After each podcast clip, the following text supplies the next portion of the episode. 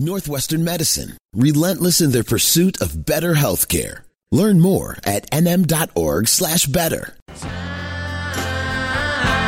But your perception of time, has it changed? I know mine did. When I go, oh yeah, that was a couple years ago. And then I'm reminded, oh no, that was pre-pandemic. I was reading an article on Vox.com and the title is How the Pandemic Messed with Our Perception of Time.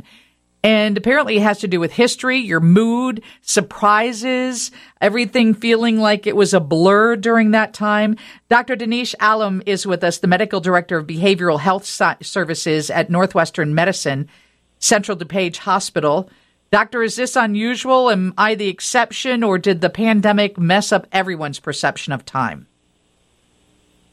It actually did. And, you know, uh, this has been studied as well and um, and correlates an individual's uh, emotional state um, with the perception of time. So, so you're absolutely right. I, I think what the data showed uh, from research was that the perception of time was um, was altered through the pandemic, and it was correlated with depression and anxiety.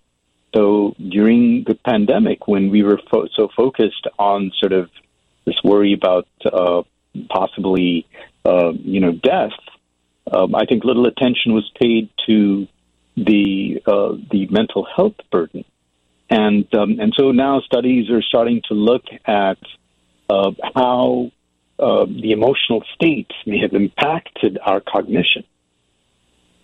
So, because I was fearful during that time, I had a minor living with me and a 90 year old living with me, and I was very concerned for their health. My state of anxiety at that time would have impacted what I absorbed, therefore, kind of erasing time for me? Um, in some cases, erasing it. In in more cases, uh, really looking at a past time in a negative perspective, uh, looking at past experience negatively as well.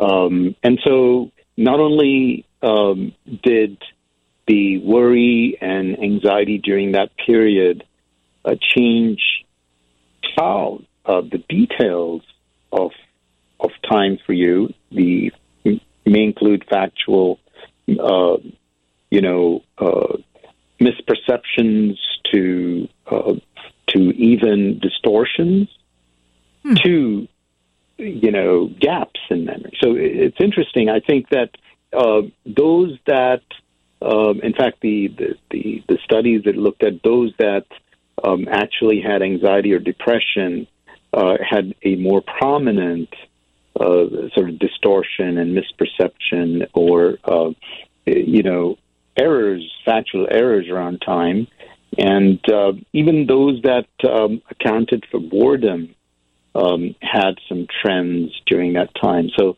um, so I, I, think that as we look back um, at this whole trauma experience and what trauma does to the perception of time, this is not new. In fact, I think one uh, one correlation that is drawn is uh, imprisoned individuals and their, uh, you know, perception um, of time uh, was somewhat similar, actually.